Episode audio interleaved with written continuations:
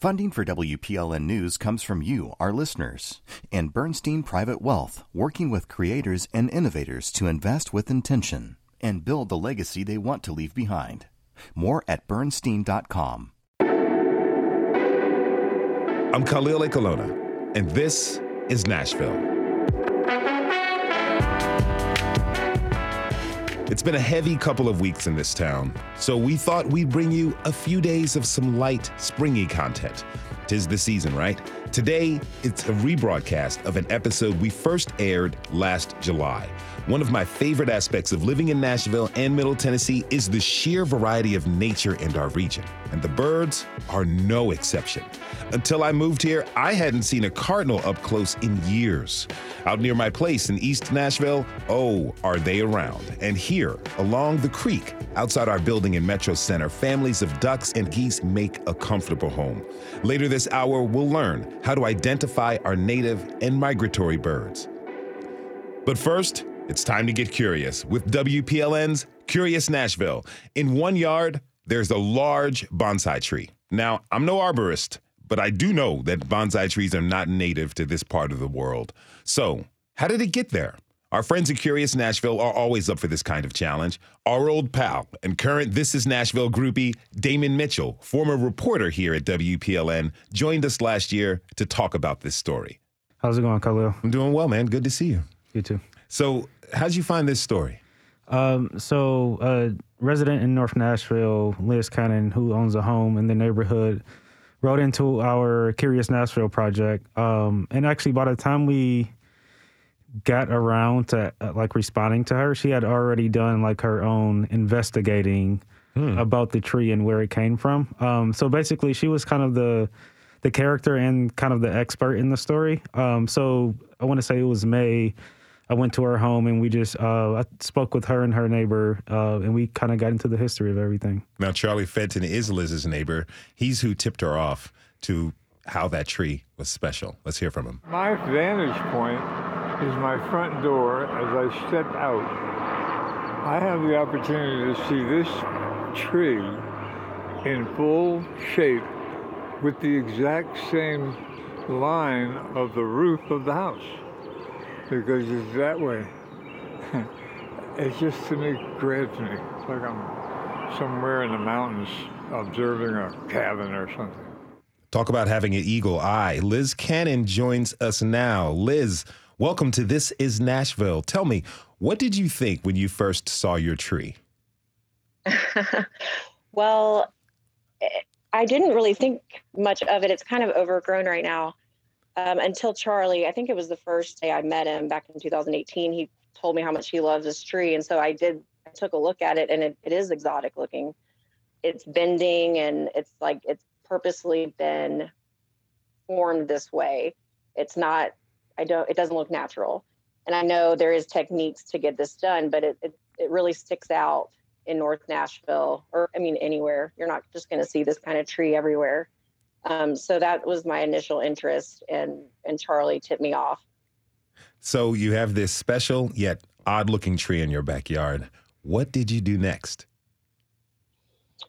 So I didn't think much of it. That was in 2018, and then the tornado happened. The tornado went right down our street on Delk. Um, Charlie and I got away unscathed, but after the it all settled, my husband and I were driving around looking at the damage, and and I started seeing what Charlie was talking about. There's other trees like this, very small bushes, um, but the same type of um, bonsai looking aspect to them.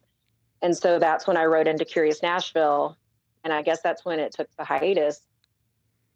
And then right after that is when COVID came, and um, I'm a nurse at Centennial, and um, you got to have things that pass the time when you're not at work. Mm-hmm. Um, I'm not even at the bedside taking care of the sick patients. I'm more of a supportive palliative um, care coordinator. So I took that as kind of my outlet to research. I would get home and I would read and I would look at old maps from the 1800s, trying to figure out like how did this get here? What was Charlie talking about when he said crazy people must have come to North Nashville and planted these so really the tornado and the pandemic are what ignited this whole process. Okay. So what did you find when you did your research? not a lot at first, and I think that's probably what helped me go further. Um, what what what got me to an answer is I looked at an old map because the city kind of stopped at 26th Avenue, and then it Hydes Ferry went over the Cumberland River into the Bordeaux area. And so I looked at the last address that would have been there, and I just looked at newspapers.com or Ancestry, like old censuses. And sure enough, the first thing that popped up was an ad for E.S. pinker exotic shrubs and evergreen trees, big nursery. Um, I wish I could like go back to when that moment when I saw it because I was like, oh my gosh, there is some truth to this, and and that was here right on our property. Okay, so that's very very thorough, Liz. I'm impressed. Well, I had a lot of time. I had a lot of time. Yeah, yeah, you know we all did, but you made good use of it. So you know, Damon, who is E.S. Pinkard? What did he do? Um, so be, be, I'll, I'll kind of start before he got to Nashville. Um, he was born in Rutherford County, kind of on a small uh, a farm south of Murfreesboro, um, and he had he was a fireman for a couple years and also a railroad engineer. Um, he ended up moving to Nashville because he got a job as kind of the superintendent of the Jewish cemetery in North Nashville. Um, so it was there where he started his first greenhouse. Um, and from there, like he, this guy went to like starting a greenhouse as a superintendent at a cemetery. Um, and I want to say he had, I believe it's seven. He had seven, ended up having seven total. He also had a store in West End. Um, and he actually shipped some of his like plants uh, around the world.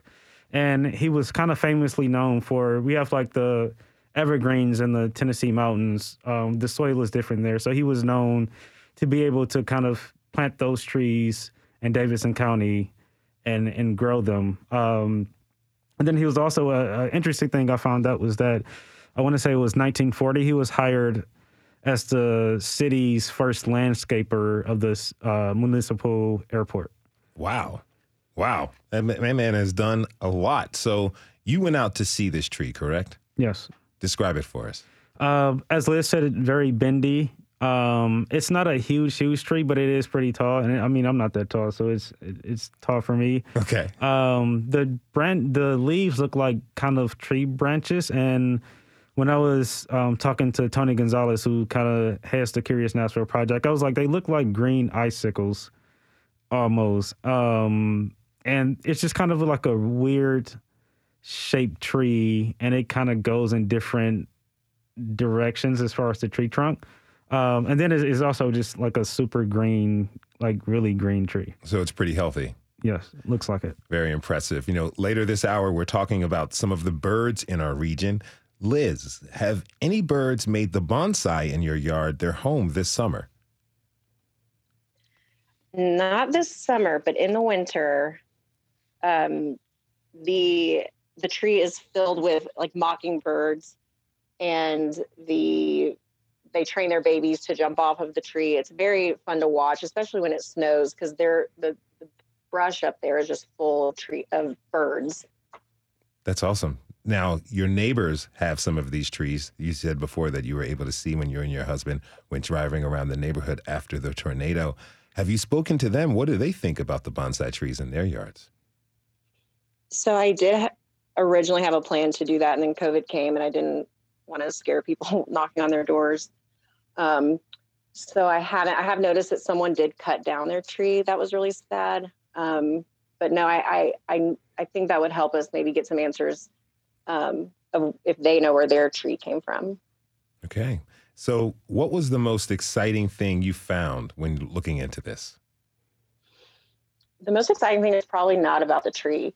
So, and I'm not super religious, but this is a really cool aspect of the whole story. A few um, when Damon reached out to me mm-hmm. um, that they were going to do my question, I just I went back and kind of reviewed everything I had found over the years with Mr. Pinkert, and I looked up the address where he lived. Um, well, let me backtrack. I had been going over all my data and all my information, and around that time, I had found a house for sale down the street that was like a total fixer-upper um, like a 1900s house that needed a lot of work. I couldn't afford it, but I came to work showing all my coworkers because I love anything old and historical. So then I got the call from Damon. I go back and research all of my stuff. And I, I wanted to remember where Mr. Pinkert lived, which is just down the street for me. And he owned the house that I was showing off the day before to my coworkers.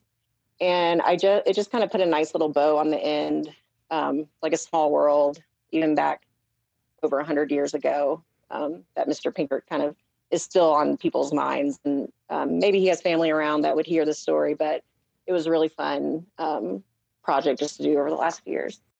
That was North Nashville resident Liz Cannon. She was joined by now former WPLN reporter and current friend of the show, Damon Mitchell. They joined us last summer to answer a Curious Nashville question. If you have a question for Curious Nashville, head to WPLN.org. After the break, we're talking all things birds. We'll start with the journey to find the purple martins. Where did they go after the trees they roosted in outside of the symphony were taken down? We'll be right back. This is Nashville.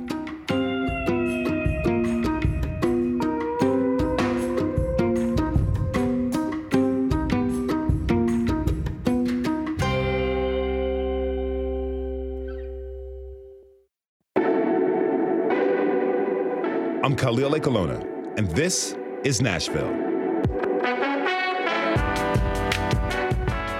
Purple Martins. Have you heard of them? If not, you may have seen them. They're large, beautiful birds with glossy royal blue and black feathers. They migrate through our region, arriving right around this time each year, spending a few good months with us in the spring and summer. A few years ago, tens of thousands of them began roosting in the trees outside of Nashville Symphony's downtown concert hall. The roosting itself is a sight to see. They swirl around like a tornado as they land in for the night. And like a tornado, their roosting did cause some damage. Last spring, the symphony had to uproot the damaged trees, which meant the purple martins had to find a new resting place. So, where did they go? Our former producer, Tasha A.F. Lemley, went searching last summer at sunset with bird biologist Melinda Welton to find out. It's a bit like chaotic smoke. Then they get lower and lower until they start going into the trees. But hopefully tonight we'll see them at a great distance in the sky before they start coming into the trees. That's really exciting. It is. yeah, it can be a real spectacle, which I'm sure you know if you love the symphony. Yeah, Nashville has hosted a very large purple martin roost for, um, oh, well over 10 years. Melinda's one of a handful of locals keeping tabs as the purple martins look for their next roost. And we're going to watch to make sure that what's been done is enough to encourage the birds to find another place to roost before they go to the upper Amazon. She says one of those new roosts is out near the Jefferson Street Bridge. That's where we're waiting for them to land for the evening. Most of the birds start coming in about 8:20 and then uh, they're mostly all in the roost by 8:40 when it's getting dark. 8:16 any minute now. We're hoping to see them come in from afar like a chaotic cloud. 8:20 comes and goes. No birds. Melinda stares into her binoculars. She's looking in all directions. I have no idea what may have happened. Melinda strains to hear or see any birds at all in the area. She finally sees a few. I think those those are martins. Silent. How curious. Well, we're witnessing something that has not been observed in Nashville before. Well, the sun is set. We're at 8:40. They should be settled into bed for the night. It looks to be a bust, if not a melancholy mystery. Before we go, I suggest listening under the trees just to hear if anyone may have slipped in under our watch. And right as we step under the canopy, in come hundreds of martins.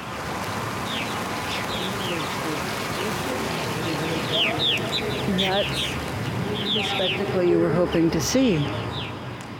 You see, they fly over the trees, they'll swoop around and then they'll settle into the trees. Over the next 20 minutes, birds keep coming in, sometimes a couple dozen at a time, sometimes a couple hundred, all in the dark. It's not wise to be so awestruck that I stare up with my mouth open. I should probably be very excited with a closed mouth. All the roosts that I've watched in Nashville, that was the most curious display I've seen.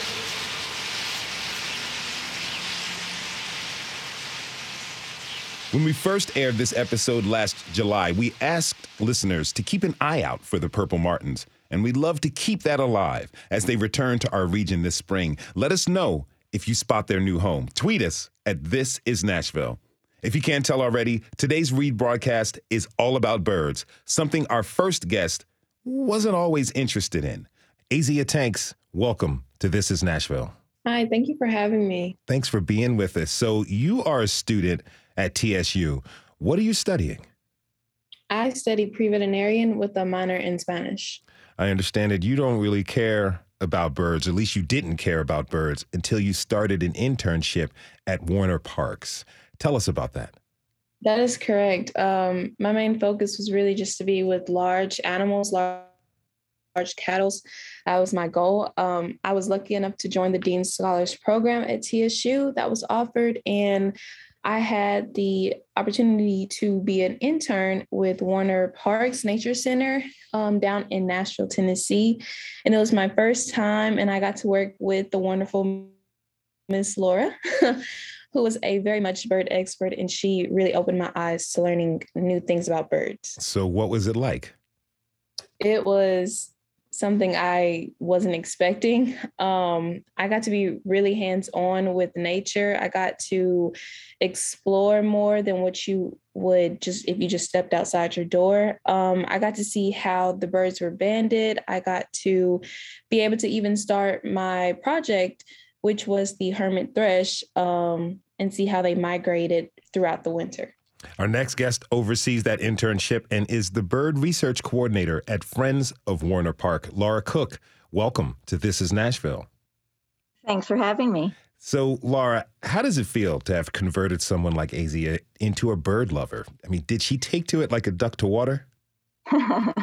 she did. Um, you know, we have had um, we've had several years where we've had interns. This was our first semester of having students from TSU, and I will say nothing pleases me more than um, sort of opening people's eyes and ears to what's around them and having them be able to notice um, these amazing creatures that are all around us and be able to appreciate them. And Azia was fabulous. She was very dedicated. Um, she completed her project and she was she was just a joy to have with us. So when did your love with birds begin? I'm gonna I'm gonna blame that on my parents. um, you know, my um, both my mom and dad, I would say, are um, amateur naturalists on their own of just being um, being just very observant um, people and really enjoying being out in nature and asking lots of questions about why things happen and what they could be and i think that they instilled that in, um, in me at a very young age including looking at birds and trying to identify birds mm-hmm. about how many birds migrate through middle tennessee each year oh oh uh, hundreds. I mean, it, for species wise, um, you know, dozens and dozens of birds uh, species migrate through here, especially, um, you know, the ones that at Warner Park that we really focus on at our, our bird banding station is we're really interested in a lot of the warbler species that breed further north and then um, pass through uh, middle Tennessee on their way to Central and South America. Um, but the numbers wise, millions of birds um, in the spring and the fall are migrating through, and most of those are migrating through at night. Mm. And so you don't even realize until you wake up the next day and suddenly a bird that you hadn't seen since the springtime um, is suddenly there in your backyard. Now, describe the warblers for us. So warblers, it's just a it's a group of birds. They they tend to be um, pretty small, small birds. Um, I'm trying to think like a most people are probably familiar with a, um, a Carolina chickadee or a Mm-hmm. Carolina wren. So they're about that size. But um, but they are a bird that a group of birds that tend to be very vocal. They tend to have very distinct vocalizations, um, and we do have warbler species that um, that migrate um, up to up to Tennessee and breed here. But we do a lot of the warbler species continue on their migration further north to breed and then come back through in the fall. So, how does the practice of banding and tracking birds work?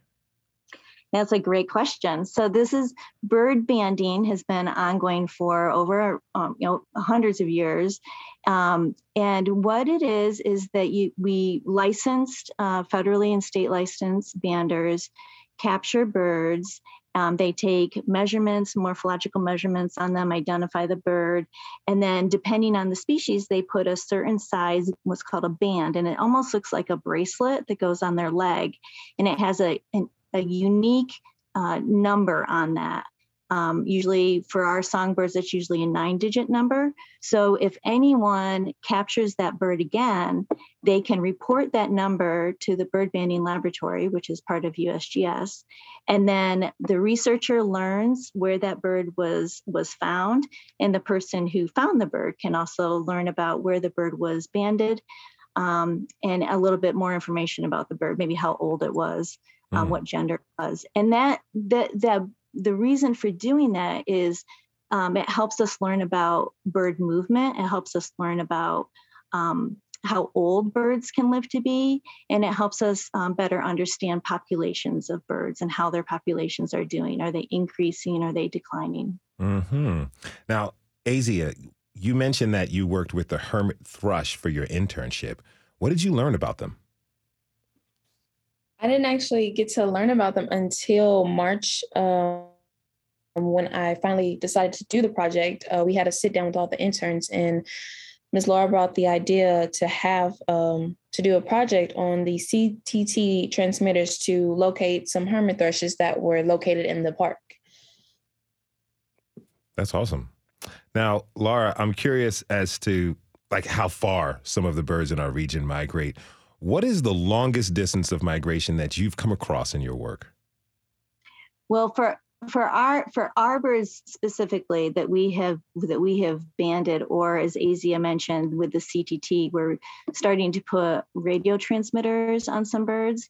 So the best, the the longest one that we've had so far is with a Swainson's thrush, which is a relative of the hermit thrush that Azia mentioned, and that bird um, is a bird that bred probably up in uh, northern U.S., southern Canada came down to Warner Parks and actually spent about um, uh, 10 days at Warner Parks, refueling, building up its fat reserve, getting healthy again to be able to make its journey further south for the winter. And it was detected um, by a receiver station um, with the from the radio transmitter over flying over Costa Rica, um, probably on its way down to um, Colombia and, and northern South America. So for us, that's the best sort of um, indication that we've had of, of birds moving through. But yeah, the um, as Melinda mentioned in the the earlier segment, purple martins are a bird that will um, migrate all the way down to the Amazon, um, and we have other birds um, that that a lot of the warbler species that are that are down in uh, Central and South America, and then go all the way up to northern Canada. I am impressed. If you're just tuning in, this is Nashville, and I'm your host, Khalil Ekulona. We're talking about the birds that migrate through our region each year. Do you need help identifying a bird you've spotted? Tweet us at This Is Nashville. Now, our next guest is a former Tennessee park ranger who got low key famous on TikTok over the past couple years, and this clip may help you understand why. Hey, it's Ranger Keith. I'm out birding this morning, and I thought you could probably use a minute to just be present. We're just going to sit, listen, and let the world be whatever it is for just a minute. And if you don't know what your bird calls are, that's okay. I'll just tell you what they are as we go. Here we go. Chickadee dee dee. It's a Carolina chickadee.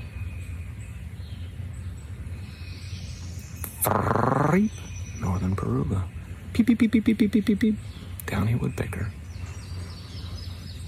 Here, here, here, here, here, here, here we are. yellow throated warbler.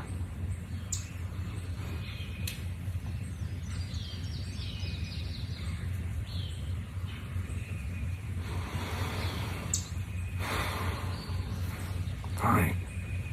I'll see you later. Oh man, I can feel that breath and peace. Ranger Keith Paluso, pleasure to have you with us. So tell me, how did you get into this?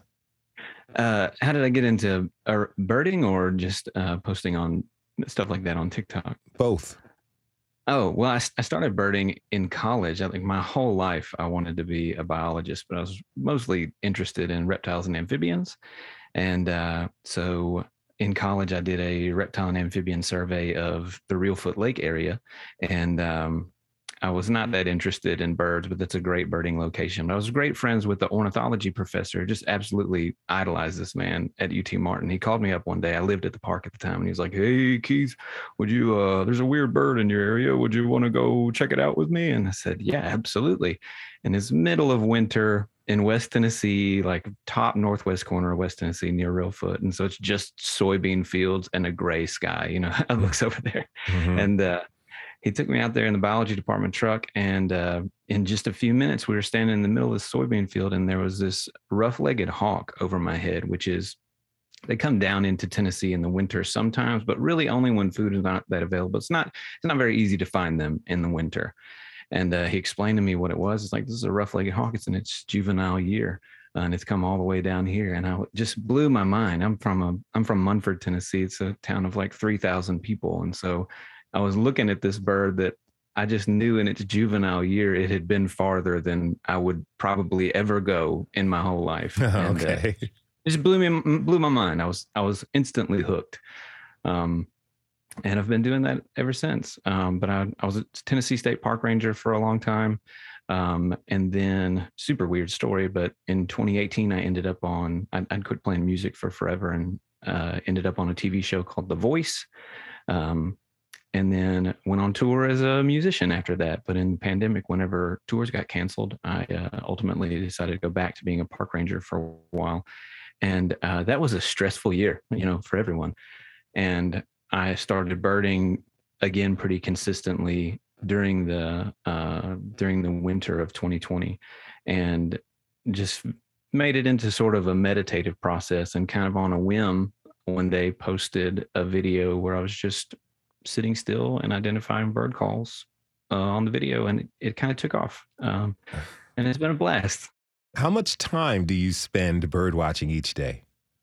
Um, I I generally you know, I make content and and tour for a living now, um, but I gen- I have a park about a mile from my house. Uh, and I generally jump out there two or three times a week for maybe an hour or so just to see what what's there, just to check on things.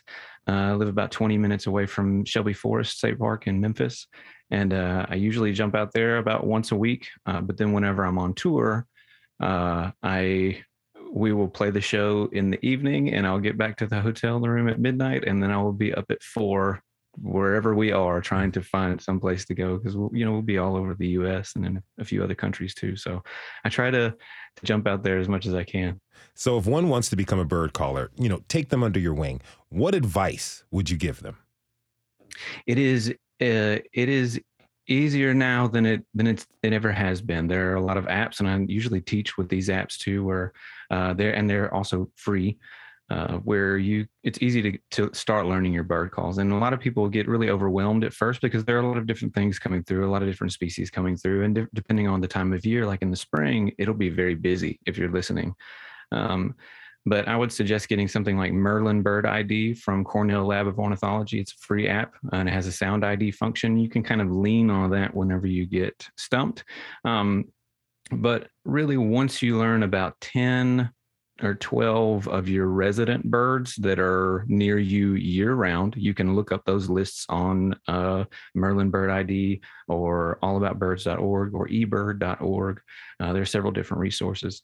Uh, once you learn the calls of about 10 different birds that are there year round and you're used to that kind of chorus wherever you are, the things you don't know will stick out. Mhm. Um, and it'll be much easier to to kind of focus in on those things. And you may have to brush up on warblers whenever they come through in the spring, or you may hear something that uh, you haven't heard since last year, and you're like, "Oh, I knew what that was last year, but I don't now." But um, I, the way I see it is, is the same way with playing music or anything like that. Is uh, if you enjoy it, you're, you're never going to hit a point in your life where you're like, "Well, I know all there is to know about this. I guess I'm done." So if you're going to do it for the rest of your life, then hopefully you have time to be patient. Mm-hmm.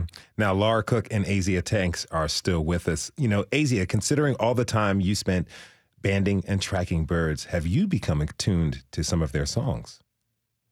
I have. Um, I remember one day at the internship, it's this cricket sound that you hear because I'm from a rural country in Alabama, and it's like this cricket sound I always hear, and I always thought maybe it's just um, insects. Turns out it's a bird. Um, and from that point on, I could just sit there on my back porch and I just listen to all these different sounds that the birds make. And I just come in tune with them and I say, Oh, I remember what bird that is. And I remember hearing this bird at the nature center. And it's just, it's just a blessing just to be able to have that opportunity to like understand and grasp the the power that these birds have with their voices.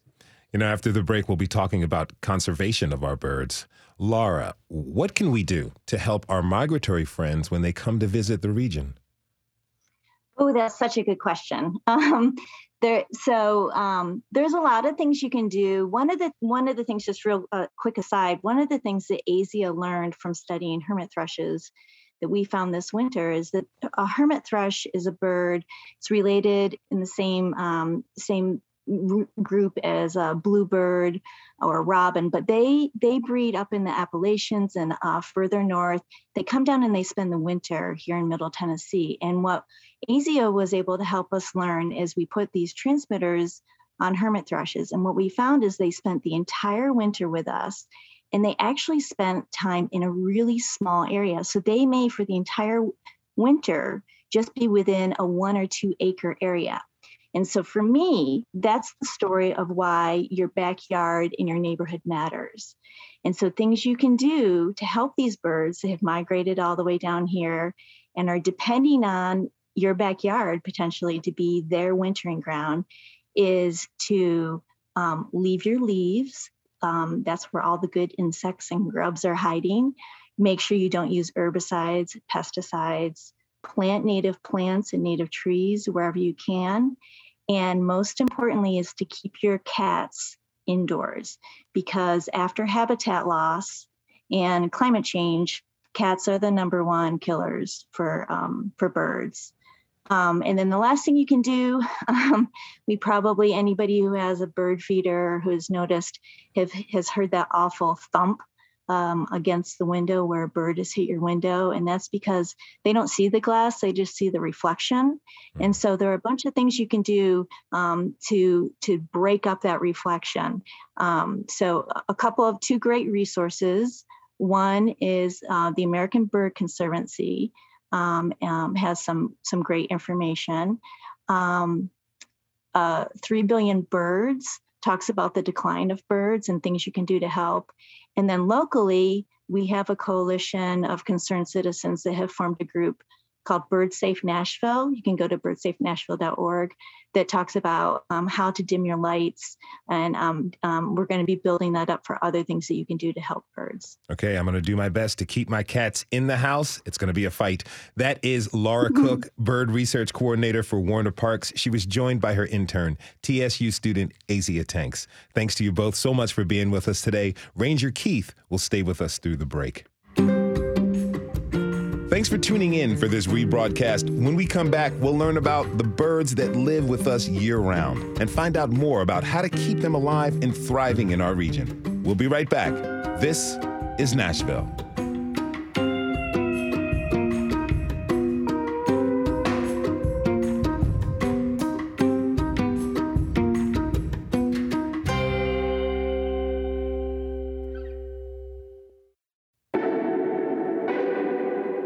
I'm Khalil Ekulona, and this is Nashville. Before the break, we were learning about migratory birds, our feathered friends just passing through. But what about the native birds that live here year round? How can we identify them? And how do we keep them um, happy as larks? now, let's welcome some of our guests. Carolyn Pendarvis is from the Greater Nashville Wildlife Rehabilitation Center, Walden's Puddle, and Roger Shields, Wild Turkey Program Coordinator for the state of Tennessee. Carolyn, Roger, welcome to This is Nashville. Thank you for having me. Thank you. Really happy to really happy to have you both. Now, Roger, wild turkeys, and we're not talking about the booze, right? Um, right. How many wild turkeys live here in Middle Tennessee? Well, we don't really have a, a good number statewide, even um, on turkeys. Uh, we, you know, if, if we get pushed to it, you know, I'd, I'd say there's probably over 300,000 statewide. Um, certainly in the central part of the state is where the majority of them occur.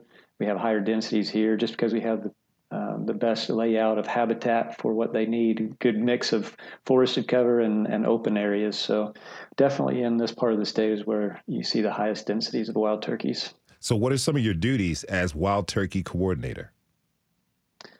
Well, I, I struggle sometimes explaining what I do on a day-to-day basis, but um, as it says, uh, I'm a coordinator, so um, I'm responsible for the statewide um, conservation of wild turkeys. So it really precludes me being able to do a lot of on the ground, boots on the ground type work myself. So I really coordinate with all the folks, uh, the biologists and managers who are out in the field doing all that work um, collecting information, collecting data, and then I kind of analyze it, summarize it, and then do a lot of reports and and uh, coordinate um, some research projects and different things like that. You know, I'm glad you're not physically chasing them around because that would be exhausting. Um, you know, yeah, and tiring. It's hard to do. So, you know, tell me, what's the current status of the wild turkey population in our region? Are they in good shape? Well, we have a good, healthy number of turkeys, but I think what is concerning to a lot of our landowners and, and hunters is that for about a decade, they've seen the number of birds kind of declining, and we don't really have a good um, handle on what is totally behind that. Certainly, reproduction not being what it used to be is the main driver, but why the reproduction has been falling off is is still something that's um, kind of uh, still a question in our minds. And, and, it's not just here in Tennessee or even central Tennessee. This is something that we're seeing as, um, you know, biologists uh, and researchers pretty much across the eastern um, United States, certainly Midwest and Southeast part of the country. And so it's kind of a broad scale thing and uh, a lot of research, a lot of information going, um, being gathered to try and figure out exactly what's behind all of this. So, what should folks do if we see them in our neighborhoods? Well, one thing that we have done as an agency going back into the 80s or even before the 1980s is every summer, um, our staff, our biologists, and, and officers in the field have done what we call a wild turkey summer survey. And just as they're going about doing their normal work, they would report observations of wild turkeys. And from that, we would get an estimate of the annual reproductive um, success and, and just a kind of a general sense of the number of birds that were um, out there on the landscape. As this decline has kind of come on, uh, we've, we've been wanting to have a little bit more uh, um, data at a finer scale. So rather than just a statewide sense of what's going on across the state of Tennessee. We wanted to kind of zero in on regional differences. And we just don't have enough staff in our agency, even with our cooperators, to really cover the whole state. So this year, this summer, we started asking the, the public to also take part in the survey and, hmm. and share their observations of wild turkeys. So um, if they see them, they can go to our website and there's a nice uh, link there to our reporting webpage. It's got all the information about how to do it. And if they're not real um, sure of what they're looking at, if it's a male or a female or the age of the poults, there's there's an ID um, tutorial there on the webpage, and even a little quiz that you can test your knowledge with. Okay. And, uh, yeah. Okay. So it's like report them, but don't feed them. Got it. Yes, please. Carolyn, at Walden's Puddle, you rehabilitate all kinds of birds, including raptors or birds of prey, which have been my favorite since childhood. What is unique about the raptors in our region? Uh, we have several varieties out here. I think is is probably one of the most prominent things that sticks out. We we get uh, everything from the red-shouldered hawks to uh, red-tailed hawks, American kestrels, uh, part of the falcon group. We get barred owls and barn owls, and we just really get a very, very wide variety just because of the type of topography we have here. Now, how can we tell which birds of prey are near from their call? Uh, well, I mean, again, as one of your previous callers said, I some of the apps that are out there now are are just absolutely phenomenal. Uh, your Merlin Bird apps or the Cornell Labs happens to be one of my favorites. There's some great courses you could take with the Cornell Labs that has not only the picture ID but also a vocal identification, and they're near free uh, for the average person to be able to take. And it's just just a good way for you to learn what's in your area. Now, Ranger Keith Paluso is still with us. Ranger Keith, have you had an encounter with a bird of prey? Oh, several. Yeah. Well, I was a I was a Tennessee State Park ranger for for several years, and uh, before that, you work as a park naturalist, like an intern. Um, and so I've worked at some of the parks that have done either do wildlife rehabilitation, not to the same level as um, uh, as Walden's Puddle, but kind of where if someone brings finds something uh, injured, they bring it to us and we try to get it to uh, a better wildlife rehab center. And so through the years, yeah, absolutely worked with uh, uh, almost every bird of prey that we've had in, in that we have in the state of Tennessee. So everything from bald eagles to eastern screech owls. Um, yeah, almost all of them. Yeah. now, you know, we really want to talk about the conservation and how to protect some of our native birds. So, Carolyn, what are some of the biggest threats to our native birds here? Well, I think habitat loss right now is, is a huge factor as Nashville grows and continues to construct. Um, the habitat gets smaller and smaller, and these these animals are getting either pushed out or crowded into areas where things such as um, you know zoonotic viruses or funguses, things that affect them, um, helps decrease or is causing a decrease in the number of flocks that we're seeing. Uh, I think habitat loss will be at the top of it. Also, domesticated animals interfering, and I think that too ties with with habitat loss as the habitat decreases and more and more people move in with the domestic animals um, that is interfering. And I think, as one of your previous guests had said, the cats mm. and the dogs are the number one factor when it comes to songbirds. Now, if I find an injured bird in my yard or street, what should I do? Well, the first thing that you want to do is make sure that you get it up and out of the area. So we tell them to get it secured, uh, put into a box. Uh, don't worry about whether you handle it with gloves or towels. We want you to be delicate with the bird, obviously, because we don't want to cause any more trauma. But there's an old wives' tale that says that you know the mother doesn't want you handling their babies. Um, that is a wives' tale. Uh, it's there's very little truth in that. So it's it's more important that you get the baby out, get it secure, get it confined, and then get it immediately. Place that phone call to a wildlife rehabilitator so that we can provide information that is specific to that particular animal until you can get it to us. So we can touch them. That old wives' tale is absolutely false. Yeah, yeah, you can touch them. Mothers really don't mind that you touch their babies. They're more concerned about getting their baby back. So, um, yeah, a lot of people think that that's an issue, that they don't want to touch them or that the mother won't take them back, and that's just not true. We've we have renested thousands and thousands of birds uh, just by someone scooping it up and putting it back into the nest. All right, that is good to know. Now, Roger, there are a lot of hunters in Middle Tennessee. What are some of the restrictions we should be aware of when hunting wild turkeys? Well, first of all, there's a only um, particular times of the year when it's legal to hunt. So our hunting season. So you'd want to know when the hunting seasons are. Uh, we have two. There's the spring season, which is most popular, and then the fall. Um, it's a little bit longer, but less. Uh, it's a little bit more restrictive in the, the ways that you can take the the wild turkey. Um, there's also a bag limit, so the, each hunter is limited to how many turkeys they can take in each of those seasons. And then the type of um, weapon you can use to um, harvest a bird is limited primarily to like archery equipment and a shotgun, and um, both of those seasons.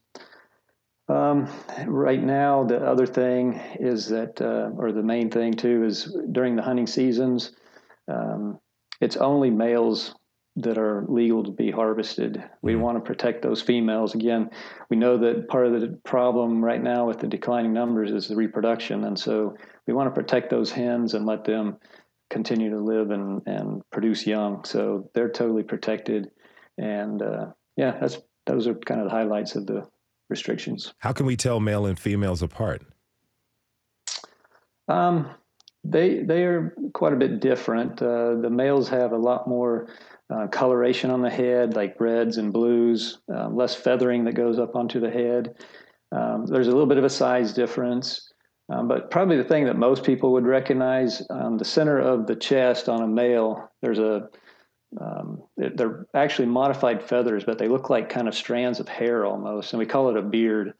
And so that beard will stick out from the chest of a, a male. A few females have a, a, a beard as well, and those actually are legal to harvest too because they are kind of confusing for hunters to to tell apart from a from a male. But um, usually that's the main thing. If you can get them up close or you know see them up close, males also will have a little spur, kind of like um, a chicken has uh, on the kind of the lower part of their leg that sticks off to the back. So you, those are the main differences between the males and the females. Okay, that's good to know. Now, Roger, turkeys can make quite a few sounds other than the gobble we're so familiar with. Before we go, I want to play a few clips and see if you can translate what they're saying. Are you ready? Oh boy, you put me on a test. Okay. Yes, sir. Live live radio. That's how we do it. Here we go. First one.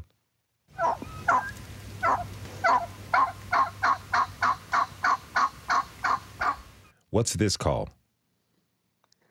Well, that's um, kind of a traditional or the, the, the main call, the yelp that the females will make. And depending on kind of the intensity and the, uh, the speed of that call can indicate, you know, it could be an assembly call where it's a hen trying to gather up her, her young, maybe got scattered by something and she's coming back in there and trying to gather them up. It could be a female that's expressing, you know, in the springtime when they're breeding and mating, um, excitement from the displaying or the calling of a gobbler, something like that. So, but that the main call there you're hearing is what we call a yelp. Okay. Okay. Here's clip number two.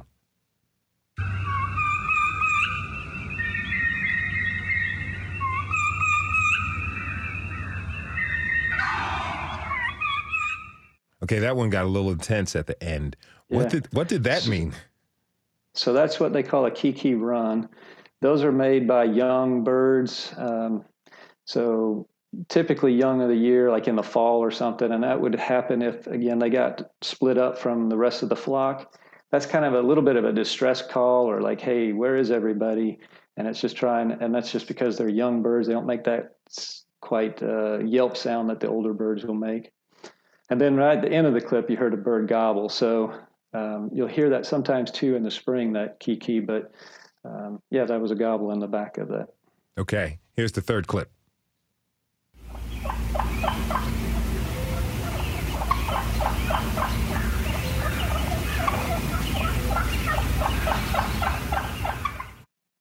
All right, so what does that call tell us?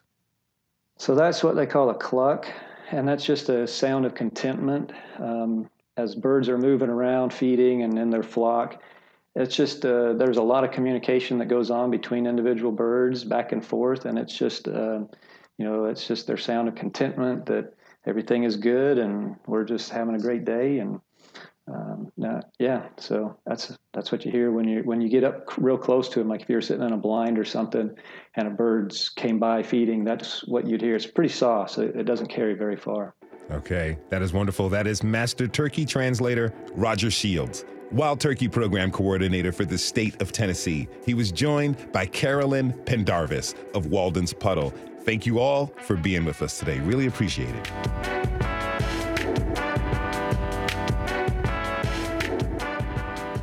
Thanks for tuning in for this rebroadcast. Tomorrow, we'll keep the theme going with a new episode all about the Cherry Blossom Festival this weekend. Tune in. This is Nashville is a production of WPLN News and Nashville Public Radio. Listen back at thisisnashville.org or wherever you get your podcasts. Today's episode was produced by Tasha A.F. Lemley last July. Our senior producer is Steve Haruch. Our digital lead is Anna Gallegos Cannon. Michaela Elias is our technical director. Our executive producer is Andrea Tudhope. The masterminds behind our theme music are LaRange and Namir Blade. Special thanks to Jackie Byram. Justin Hiltner, and Graham Gerderman. The conversation doesn't end here. Tweet us at This Is Nashville. Find us on Instagram and let us know what you want from our show by filling out our quick survey online. This is Nashville. I'm Khalil Ekulona. We'll see you tomorrow, everybody, and be good to each other.